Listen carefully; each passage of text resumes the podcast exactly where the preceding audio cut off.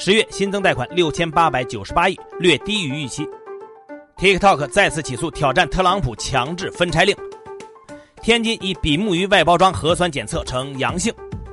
财新 Morning Call 唤醒你的资讯早餐，今天是十一月十二号星期四。各位听友早，我是张红，欢迎收听今天的节目。先来听昨夜今晨的头版大事件。昨天，香港特区政府宣布，根据全国人大常委会有关决定，原定在今年九月六号举行的香港第七届立法会选举提名期间，被香港特区依法裁定提名无效的杨岳桥、郭荣铿、郭家麒、梁继昌四名第六届立法会议员，即刻起丧失立法会议员资格。香港中联办对此发布声明称，坚决拥护全国人民代表大会常务委员会关于香港特别行政区立法会议员资格问题的决定，并指出这一决定确立了香港特区立法会议员丧失议员资格的制度性规定，对确保香港特区管制架构中从政者履行对国家和特区效忠的宪制责任，在制度上划定了底线，立下了规矩，同时也为香港特区开展本地立法工作进一步提供了法律支撑。在昨天的外交部例行记者会上，发言人王文斌也对相关问题表示，全国人大常委会有关决定针对的是不符合拥护香港特别行政区基本法等法定要求和条件的立法会议员，违法者必须承担法律责任，这是任何一个法治社会的基本准则。他还强调说，香港是中国的特别行政区，香港特区立法会议员资格问题纯属中国内政，别国无权说三道四，插手干预。另外，针对台湾有关官员将赴美和美国副国务卿科拉奇进行经济对话，王文斌表示，中方一贯坚决反对美台官方往来，敦促美方恪守一个中国原则和中美三个联合公报规定，停止与台湾进行任何形式的官方往来和接触，停止提升美台实质关系，慎重妥善处理涉台问题，不向台独势力发出任何错误信号，以免对中美关系和台海和平稳定造成严重损害。任何挟洋自重、妄图破坏两岸关系的图谋和行径，注定不会得逞。来关注国内的金融数据。昨天下午，央行发布数据显示，十月人民币贷款新增六千八百九十八亿，同比多增了二百八十五亿，但也低于市场预期，比九月份的 一点九万亿减少了超过 百分之六十。我们财新对十九家境内外主要机构的调查显示，经济学家对十月新增人民币贷款的预测均值是七千六百零五亿。从信贷结果来看呢，十月的新增贷款当中，居民和企业中长期贷款贡献主要增量。接着来说市场消息，以并购扩张闻名的融创中国最近再次出手，以总价近五十亿的价格接手了浙江本土房企新湖中宝旗下公司的部分股权。据新湖中宝的公告显示，这次并购涉及上海温州的两宗项目，分别是位于上海黄浦区的亚龙古城国际花园项目和位于温州西湾的十四亩土地。在交易完成后，融创中国将和新湖中宝共同开发。孙大武又被抓了。昨天，河北公安厅通报称，经侦查，河北大武农牧集团孙大武等人涉嫌寻衅滋事、破坏生产经营等违法犯罪，已被公安机关采取了刑事强制措施。目前，案件正在侦办当中。我们财经记者注意到，这一警情通报落款为高碑店市公安局，而孙大武是河北徐水县知名民营企业家，一直在本地经商，这意味着有可能是异地出警。有大武农牧内部人员表示，不确定孙大武等人被带走的具体原因，但已有公安人员到企业进行了检查。 TikTok 又起诉了。继 TikTok 第一次诉讼成功避免了自己在美国被下架的命运之后，十一月十号 TikTok 和字节跳动又针对特朗普的第二个总统禁令向法庭提交了诉讼，表示特朗普的总统令和美国外国投资委员会的行为违法，申请法院叫停总统令中要求 TikTok 在十一月十二号前剥离美国业务的要求。TikTok 在声明中表示，针对 TikTok 提出的全面数据隐私和安全框架，美国外国投资委员会没有提供任何实质性的反馈，而由于临近总统令生效期限并且没有获得延期执行， TikTok 不得不向法院上诉，以保护公司及员工的合法权益。再来说说疫情的相关消息。继上海本土再现新冠疫情后，安徽也出现了关联病例。前天，安徽阜阳市卫健委通报，下属的颍上县确诊了一例新冠肺炎病例，曾和上海九号的确诊病例王某某一起在上海浦东机场从事机场货物搬运工作。我们财新记者多方证实，这两人都受聘于上海嘉华货代公司，在浦东机场西区货运站从事货物搬运工作。这一货站主要是用来装卸境外货运飞机的进出港货物。嘉华货代表示，公司正按要求配合做好防疫和调查工作，货运站也已经进行了全面的消杀处理，并在九号晚上恢复了运营，密切接触者都在隔离当中。昨天，安徽这名新冠感染病例所在的颍上县慎城镇张杨小区已上调为中风险，并将对慎城镇居民开展全员核酸检测。昨天呢，安徽合肥发布通告称，为了加强新冠病毒疫情防控，严禁未戴口罩人员进入超市、酒店、农贸市场、景区、地铁、公交等场所，还将加强冷链物流环节的防控工作，实行进口冷链物品到达前报告制度，并及时查验。十一月十号，南京疾控中心对苏食公司冷库中从上海洋山港入关的进口冷冻牛肉外包装检测时，发现有样本结果呈阳性，已立即采取货物封存、场地消杀等拦截处置措施。公司职工及密切接触者核酸检测结果都为阴性。昨天，南京市又出台进一步加强进口冷链食品疫情防控工作办法。同样是冷链食品，昨天天津市通报了对冷链食品疫情采取的两全两封防控措施有关情况，提到在已采样的 五点九万余件食品中，除了静海区主动检测过程中发现一份比目鱼外包装核酸检测呈阳性外，其余都是阴性。十号，湖北潜江发现了一例境外返潜人员核酸检测为阳性。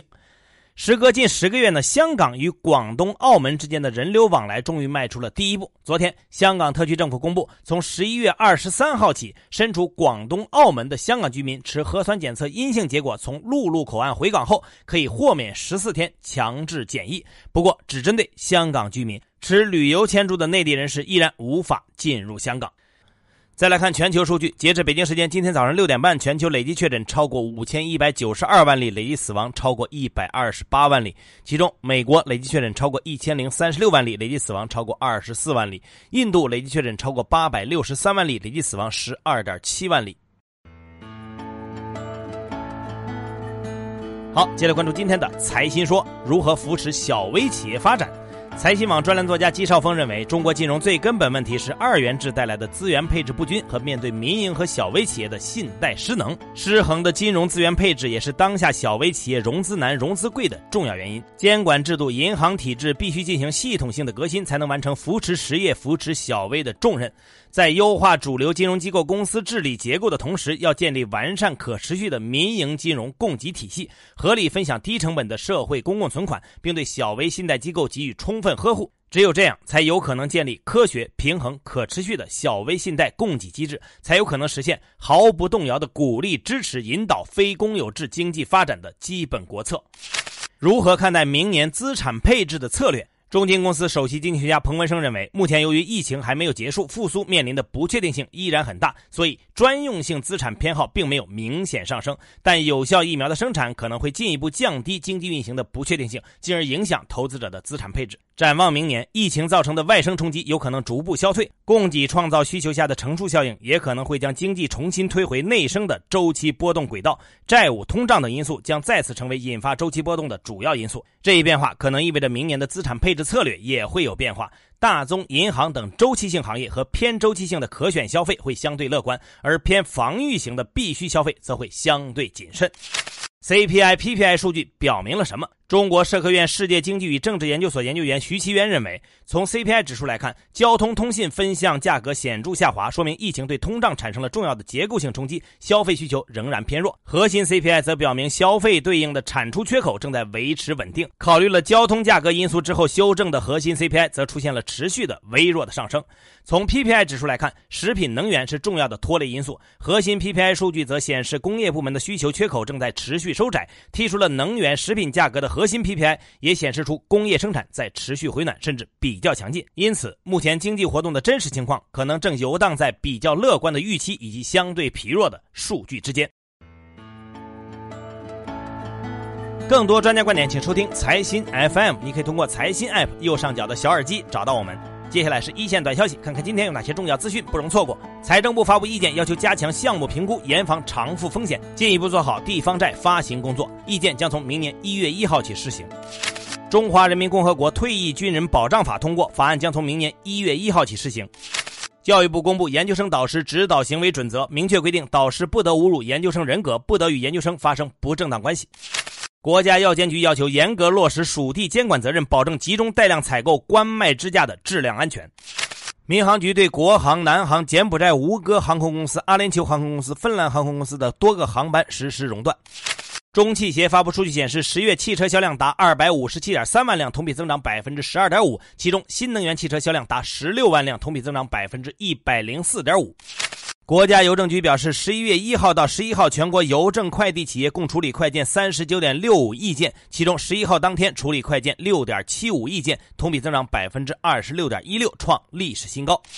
最高人民法院审查指令广西高院再审杨光义强奸案，此前广西高院二审撤销一审死刑判决，改为死缓。昨天山西朔州一煤矿发生透水事故，目前八十六人安全升井，五人被困，救援工作仍在进行。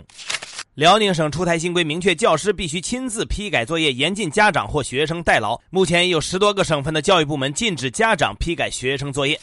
近日，北京知识产权法院就阿里巴巴与京东有关双十一商标的两起行政案件进行了公开庭审，当庭均未宣判。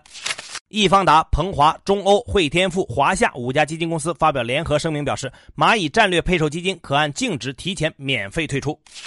百度宣布整合旗下好看视频和全民小视频，成立短视频业务部，新部门由原好看视频总经理宋健负责。斗鱼表示，已经向美国证券交易委员会递交了私有化退市的申报文件，目前还没有具体的交割完成时间表。普新教育发布内部通知表示，将剥离普新网校业务，原有业务由跟谁学全面接管。对此，普新教育、跟谁学官方都没有回应。全球最大的个人征信巨头易博瑞集团表示，将分批清退，在二零二一年四月底退出中国大陆市场。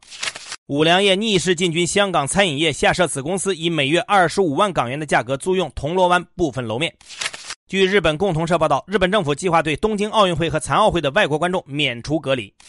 接下来是国际资本市场，美股三大股指涨跌不一，道指跌 百分之零点零八， 报收于 两万九千三百九十七点六三 点，纳指涨 百分之二点零一， 标普五百指数涨 百分之零点七七。 热门中概股涨跌不一，鸿文教育涨 百分之十三点七一， 达达集团涨 百分之十点九八， A M C 院线跌 百分之十点八三。